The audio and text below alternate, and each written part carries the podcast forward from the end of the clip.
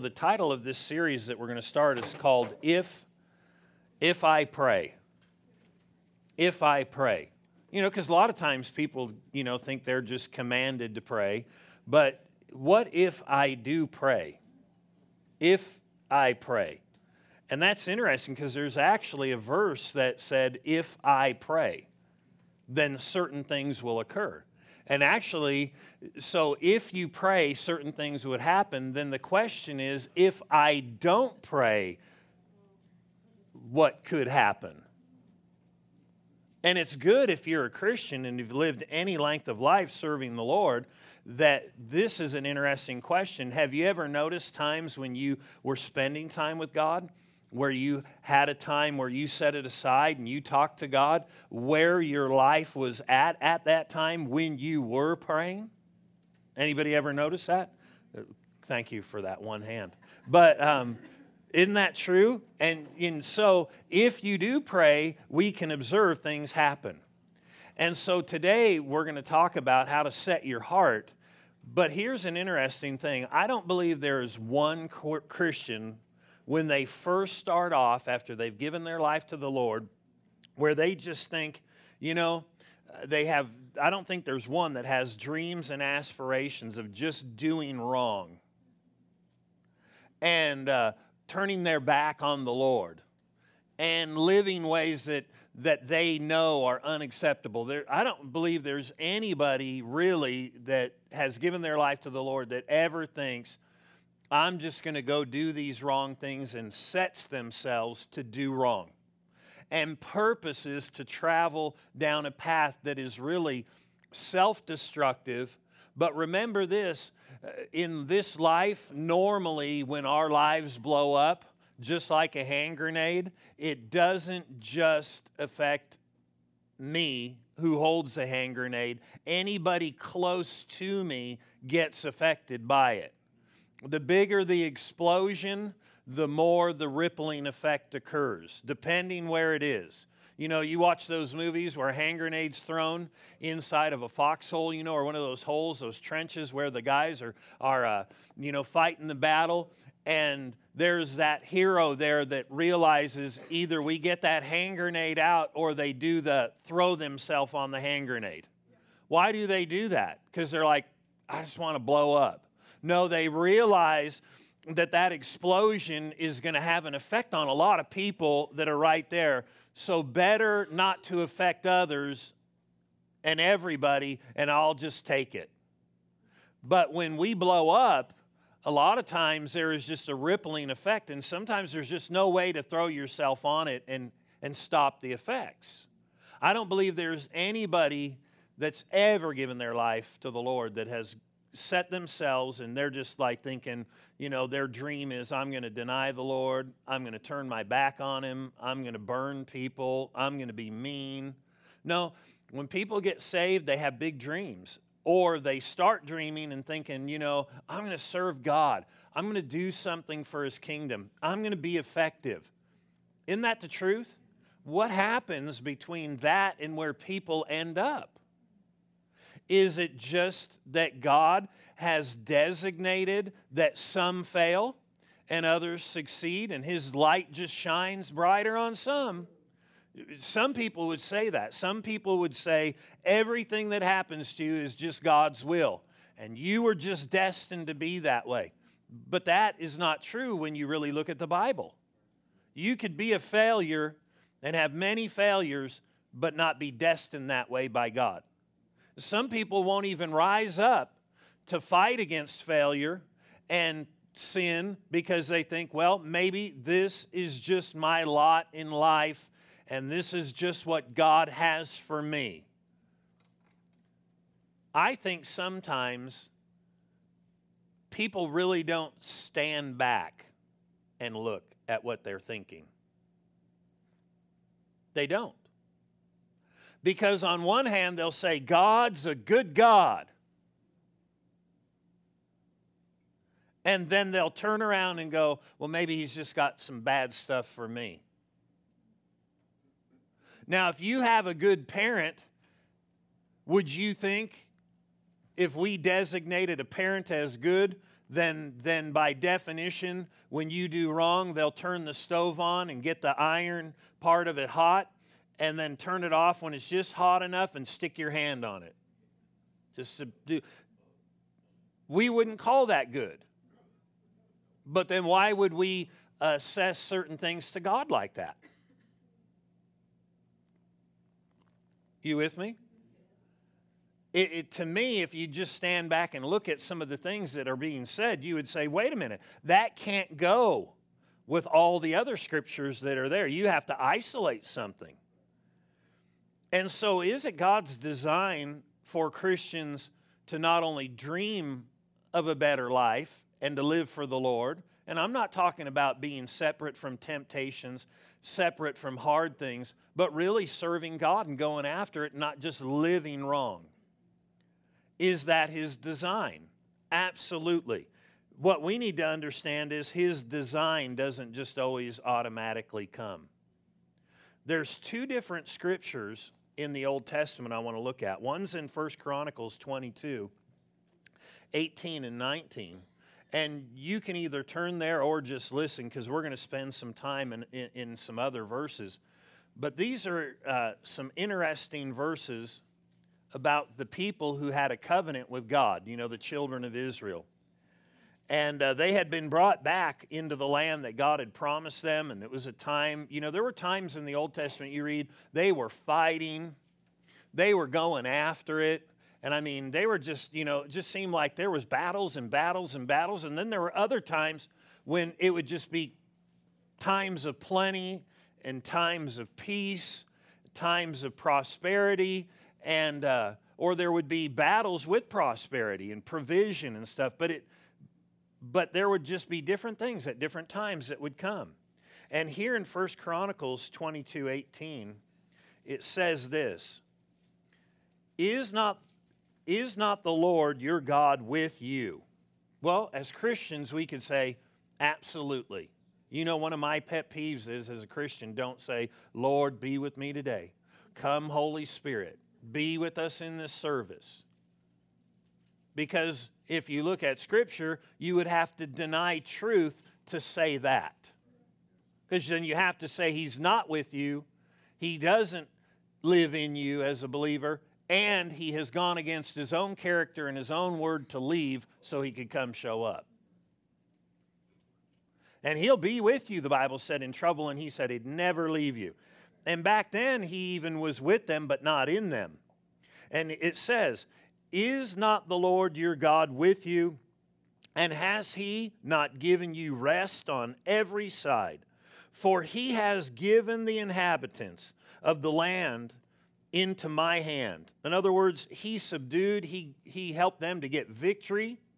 And it goes on to say, and the land is subdued before the Lord and before his people. Now, set your heart and your soul to seek the Lord, your God. Notice that. Set your heart and your soul to go after God or to seek God or to keep Him in the right place in your life. You have a role in your relationship with God, just like you have a role in any relationship.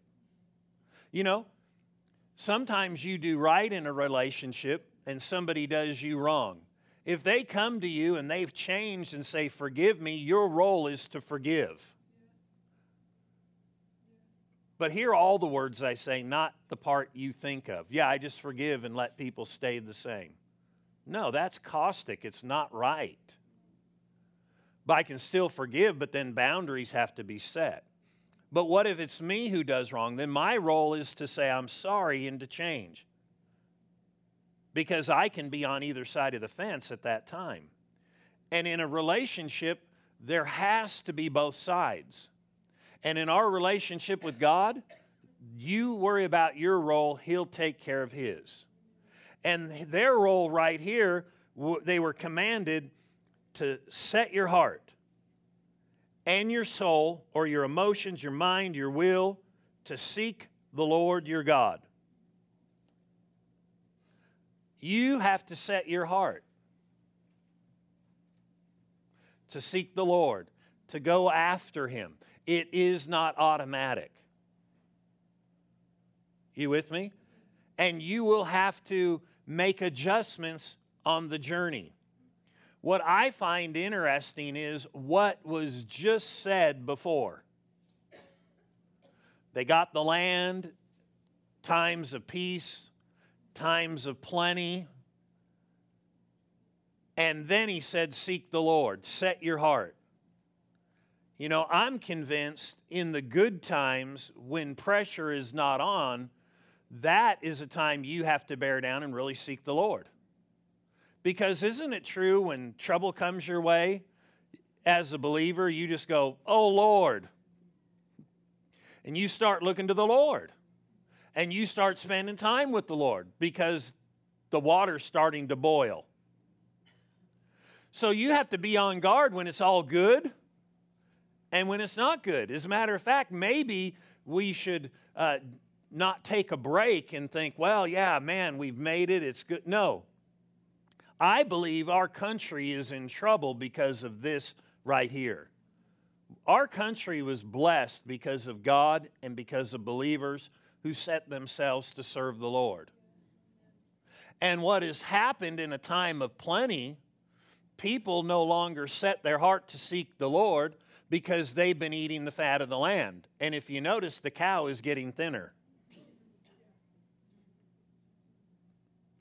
What happens when it gets hard? I mean, you look at times where there's been great moves of God in countries and in lands. You know, people just think sometimes this God goes, Well, I'm going to just dump this on them right now, and they're going to have a revival.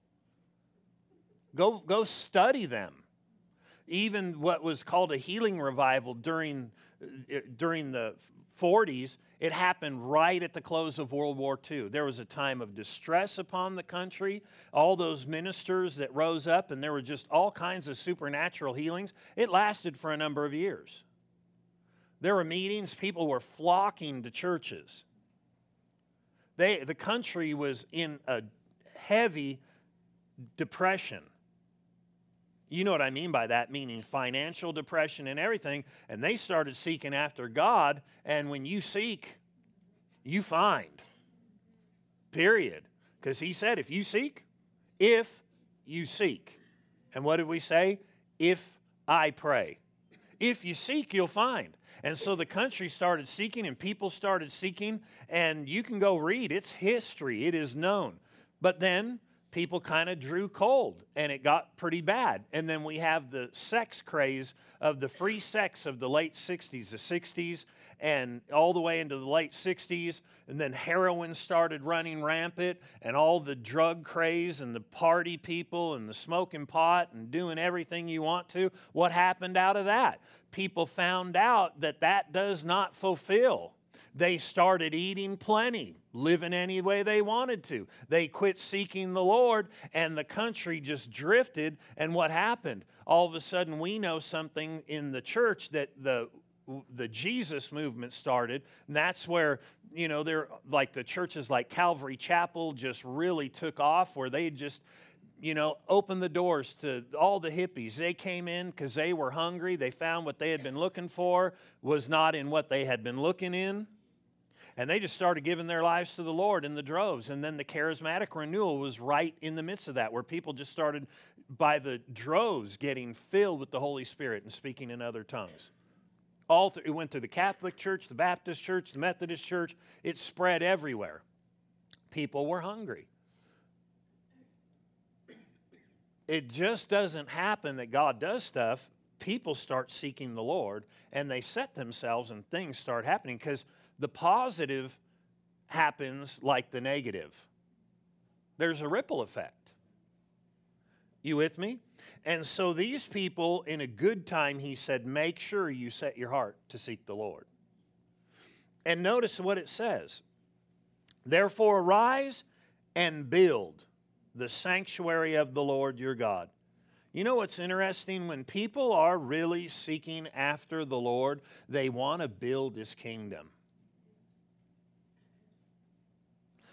When people are really engaged with God, they are about kingdom things. They, whatever we get engaged in, we want to build, we want to work with. I remember when I got addicted to fishing. I know that sounds funny, but you can get addicted to a lot of things. And I, I built my tackle box. You know, you ever see people who don't fish much? They have like a bobber in there and some cheese and stuff. You think you're never going to catch anything. They got this line in there and these hooks because they just go to Circle K and they go bam, bam, bam. And you think you're not going to get anything with that. You got to be more dedicated. Maybe they have something by not being that dedicated. But when people get hooked on it, just like anything, they build it.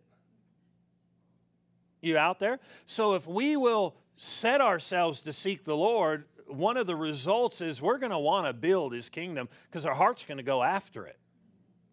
But here he said, so he said, Therefore arise, because of this, build the sanctuary of the Lord your God to bring the ark of the covenant of the Lord God and the holy articles of God into the house, that it is to be built for the name of the Lord. You know, when people aren't seeking God, they don't care about church. They don't care about the things of God. Should we condemn them for that? No, but if they're hungry, we can direct them to it. But we're talking about us. And so these people were told to seek the Lord their God, set their heart, set their soul. Not only in good times should we, but also in hard times. And if I don't set my heart, could it lead to disastrous things? Things I never dreamed would occur. I don't, like I said, I don't think anybody starts off thinking, I'm going to end up there. But I don't care where you are. If you are there, you can get back here. You with me? Second Chronicles, the 12th chapter, says this in the 14th verse, and it's really interesting because he commanded us to do evil and be about the Lord's work, or commanded us to set our hearts and be about the Lord's work. And then here it says this Second Chronicles 12 14. And he did evil. Now, this is this guy who's here in the Bible. He's a covenant person of God, but he started practicing evil because he did not prepare his heart to seek the Lord.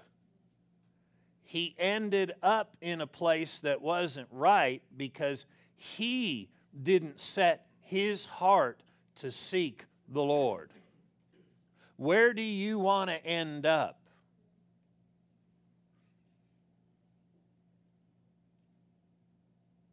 It's a good question. Where do you want to end up?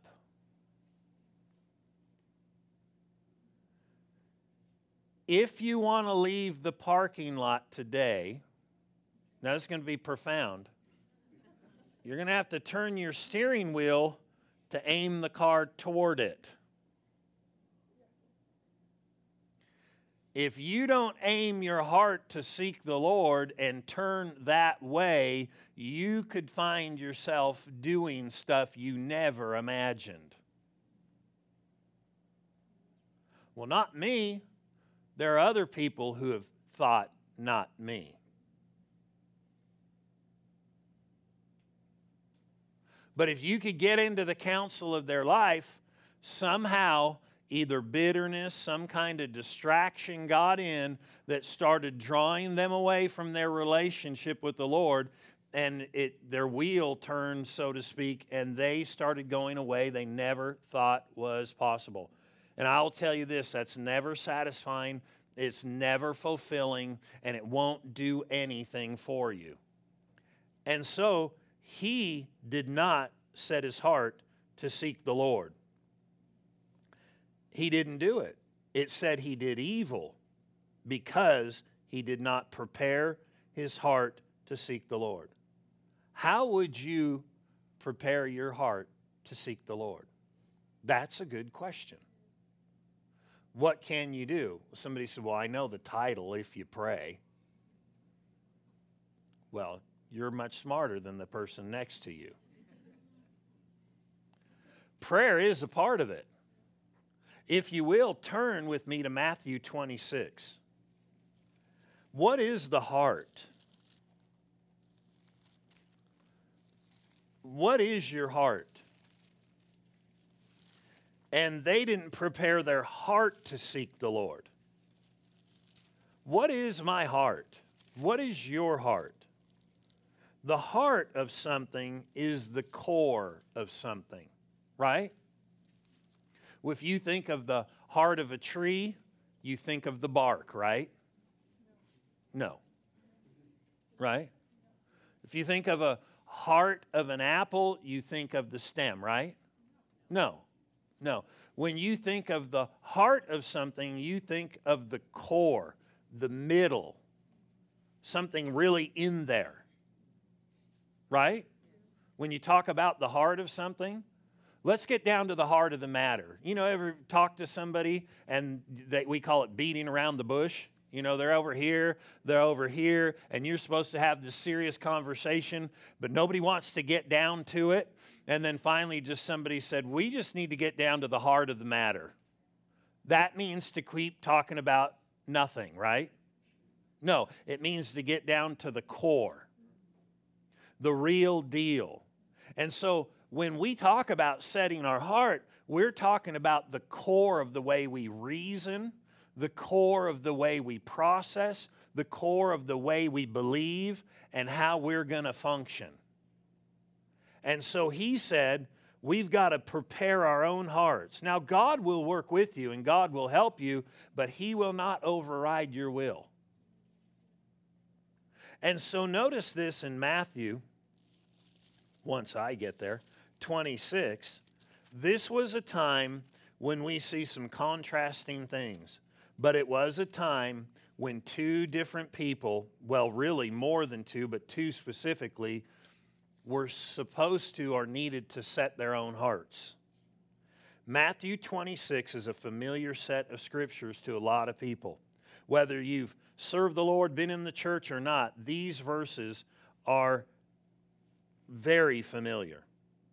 And these are the times where, or the time when Jesus, at the end of his life, was about to be called on to offer up himself and give himself as a sacrifice for humanity so man could get set free from their bondage, their life, the old way, come out from sin, come out from spiritual darkness, come alive in him, become a child of God. Humanity was waiting for this day. Everything was leaning on this time. And he was just about to do what he needed to do, and there was pressure on him to do something else. That's good to know. If there was pressure on Jesus, there will be pressure on you at times.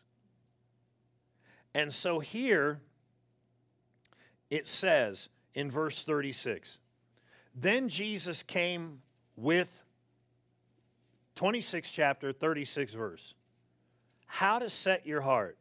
Then Jesus came with them to a place called Gethsemane and said to his disciples, Sit here while I go pray over there. So he's got 11. He doesn't have all 12. One is gone doing something else. But he's got 11 of them, and he said, Sit here. You guys hang out here. I'm going to go over there, and I'm going to start to pray. So he said, I'm going to head down here. Just sit here. Notice he didn't tell them, you know, fast, pray. He said, You just sit here, I'm going to pray. Verse 37 And he took with him Peter and the two sons of Zebedee, which is James and John, and he began to be sorrowful and deeply distressed. So, out of the 11 that are left, eight of them are sitting there, and three have been told, Come with me. Come with me. And so it says he was starting to be distressed inside. The pressure of what is upon him is starting to push. And he said in verse 38, you know, when his soul was exceedingly sorrowful, verse 38, then he said to them, My soul is exceedingly sorrowful, even to death. Notice what he said to these three Stay here and watch with me. Now we know in the command it was to pray, and we'll see it in a minute. So he told these three people, You guys need to pray. We're talking about setting our heart. I know this you should purpose to have your own prayer life. But I promise you this there will be days when all 11 of us are doing our thing, and the Lord will personally deal with you to set time aside, where eight of your friends are not, or a bunch of your friends are not. And you might think, well, they're not, I shouldn't. Why do I have to when they're not? Because the Lord knows what's coming. He knows how to prepare his people if they will listen to him. Because remember, this is a relationship with the Lord. And so they had a relationship with him and they were dealt with. You need to come over here and you need to come with me and pray. The others got to sit there. I don't know. Maybe they were playing those little games on their phone. But the other ones were called to go and not play games on their phone and spend some time with him. Now, everybody needs time, but sometimes God will call you specifically to add some more time. You with me? And so here he does this. Verse 39 And he went a little farther than those three, and he fell on his face and he prayed, saying, Lord, oh, or oh, my Father, if it is possible, let this cup pass from me. Nevertheless, not what I will, but as you will. There's the first thing if you're going to overcome evil. You're going to have to get your will set to seek the Lord and do what He wants over what the world demands. Nevertheless, not what I will. Remember, he didn't seek the Lord, the one guy, and he went and did evil. Here is where Jesus started setting his heart to do what God wanted him to do. He knew, and there was a struggle. And so he prayed. And what did he do? He said, Nevertheless, not what I want. In other words, is there an easier way to go to do this? Do I really have to go to the cross? Can we just like pay something else or do, you know, give him a bunch of cattle? Is there another way? He said, There is no other way. He said, Okay, then not my will, but I'll submit my will to what you want. Our lives really need to be that way, and that's where people end up going to do evil when their will is not set to do what God wants. Then, when evil comes, they sometimes will just submit it. And it was never their intention to begin with. But notice this it says, Nevertheless, not what I will, but what you will. Verse 40 Then he came to the disciples and found them sleeping, and said to Peter, This is so fascinating to me that he called 11 to be with him there. Then he only took three and commanded the three to pray, but he only corrected one of them for not praying. Only one. But we know Peter was going to face stuff some of the others weren't. And Jesus had already told him before. He was warning him personally. You're going to face some things, there's going to be some pressures, and you're going to be challenged to deny me. And he said, Never, Lord. You don't think the Lord wanted him to make a stand and be able to stand? So he said, You come and you pray. And he came back and he dealt with him. And what did Peter do? Then he came to his disciples, verse 40, and he found them sleeping and said to Peter, What? Could you not watch with me one hour? In other words, he was talking about praying. Couldn't you spend the time that I was spending and pray? Boy, you could really read into that. Because how many people say, I would, but I'm too busy? I've got a lot going on right now. Oh, they had a lot going on right then. They're serving the Lord. The Lord had a lot going on. He could have said, Man, I'm about to be whipped. I'm about to be killed. Uh, we need to get back down to Joe's taco stand because I know I ain't getting any more of those because I'm going to be crucified and I'm going to be in heaven. And I, if I can get those tacos one more time. No, he knew. You with me? And he said, Watch and pray lest you enter into the temptation. So the watching, being alert, and praying would help him avoid the temptation. Why would it help you to avoid the temptation? Why would it help me to avoid the temptation? What's cool is the Lord knows things that are coming, and He wanted him to avoid it. If I pray, I tap into God's strength. If I pray, you know, have you ever, I, I been around people and sometimes somebody comes up and hugs you, you know, and some people wear cologne or perfume and different things. And I've walked away after just a simple hug and went, that's not me. You with me? I got something just from a simple hug.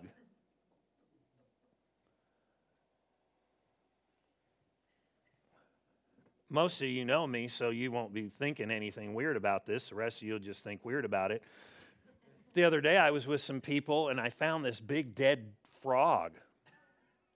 It was all hollowed out, and I grabbed the thing. I thought, cool, this is cool. And uh, I picked it up and went, whoa, that thing stinks. And so some people were coming through the door, and I said, you see this? And they're like, yeah. And I thought it was funny. And then I went, man, that thing smells. I threw it. And you know what? Just from holding it that little bit, So I run around high fiving people. No, I didn't do that. but that was on my hands from that contact.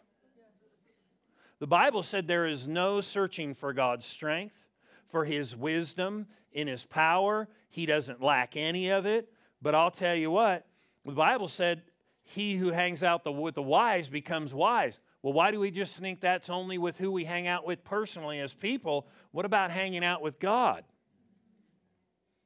People who hung out with a God in the Bible, they said they could tell they had been with Jesus. And people can tell, and you can tell when you've been with Him. And there is an effect on your life. And so don't challenge God when He's challenging you to pray. Have a time of prayer, but if He ever deals with you to up it for a little bit, up it.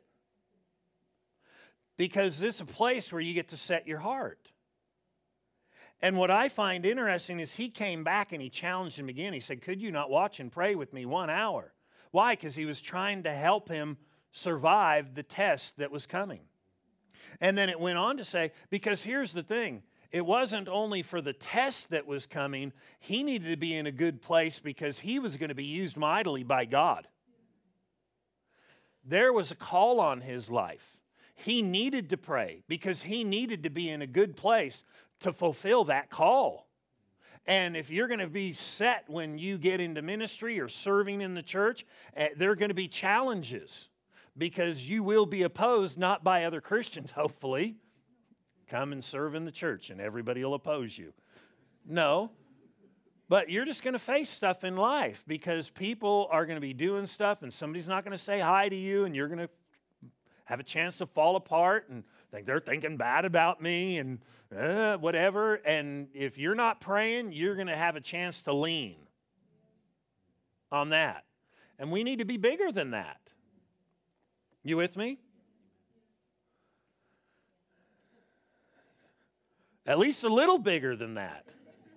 But one way you're going to get bigger than that is if you spend time with God, because I guarantee you His wisdom will rub off on you. Go live in the South.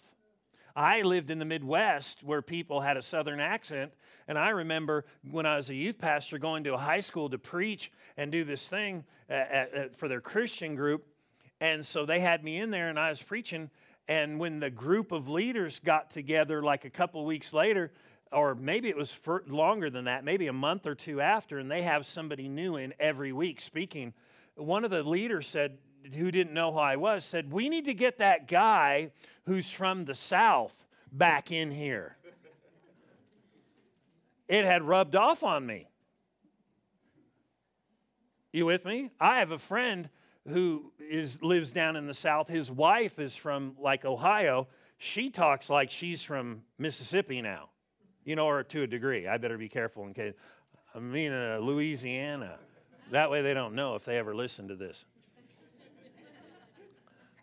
Or Tennessee or something like that. I think they're actually from Ver, uh, New York. And um, she was.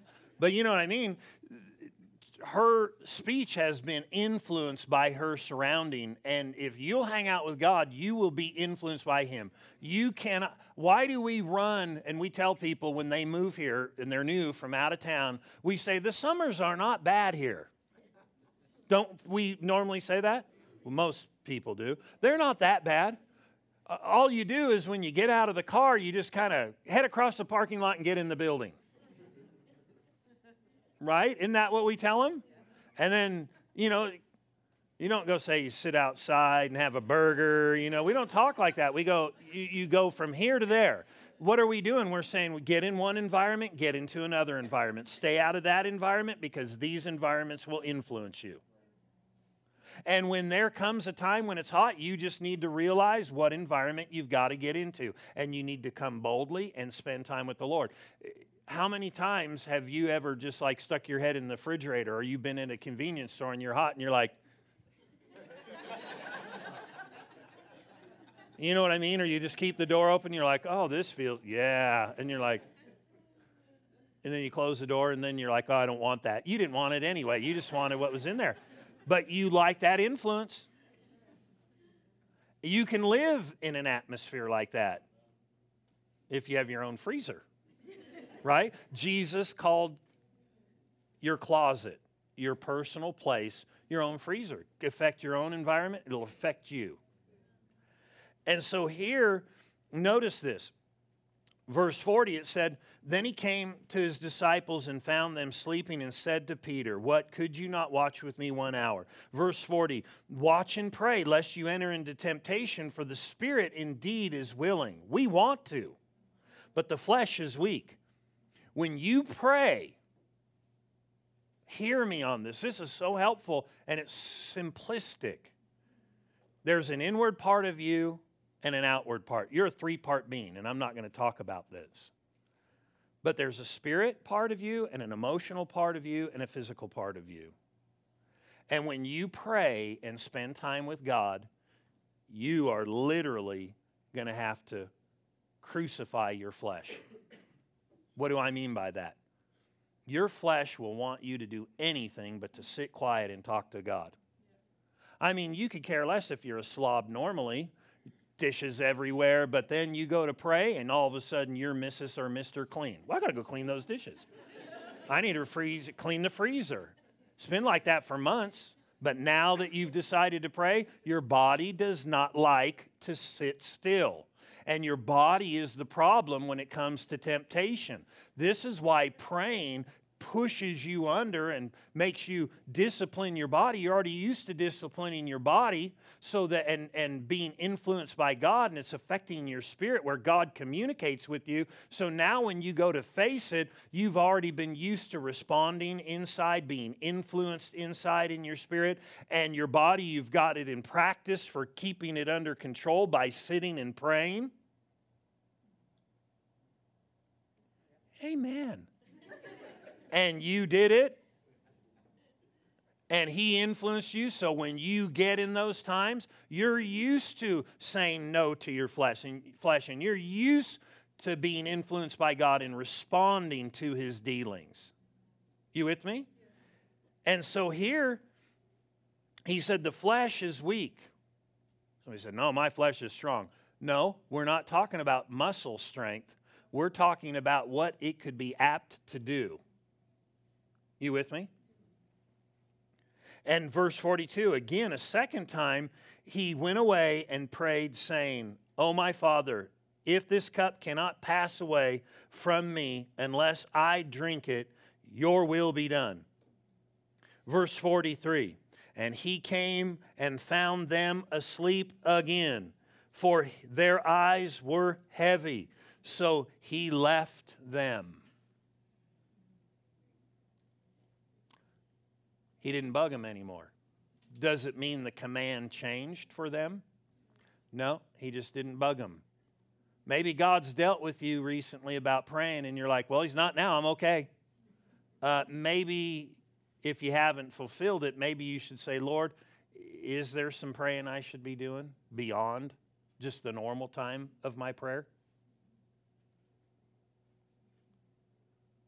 I'll tell you what, you come under the influence of spending time with God, and you will find a new way of life. And you won't be looking for everything else. And you won't find, because you'll realize I found what satisfies. And he prayed a third time, saying the same words in verse 44. Verse 45 said, Then he came to the disciples and said to them, Are you still sleeping and resting? Behold, the hour is at hand. The Son of Man is being betrayed into the hands of sinners. Here's something that is interesting here. In this context, Jesus came out and did what he needed to do. Peter came out and didn't do what he needed to do. God still had mercy on Peter. God still used Peter, but it wasn't his ultimate design for him to cuss. And to deny the Lord and say, I don't belong to him and I'm not one of them. That wasn't his design. God had mercy on him. I guarantee you this by reading the book of Acts, Peter changed his habits. Or at least he worked to. Because you could find him in places of prayer in the book of Acts when nobody else was there. As a matter of fact, there was one time he was on a roof praying, and uh, you know, I'm not trying to tell people that's the best location, especially if you have a roof that's pitched, you know, real steep. Like I just got to obey the word. No, but he was up on some kind, I assume, a flat roof, and uh, he uh, was up there praying, praying away. And as he prayed, other people were preparing food. There was other people doing other things. He didn't go down and prepare the food. And God began to speak to him about something in his plan for the human race that actually had to do with an effect of all of us sitting here today. This is the first time non Jewish people were purposefully reached. Even though it was in the will of God, it took them 10 years to get there and it came out of that, and then he followed through as he prayed.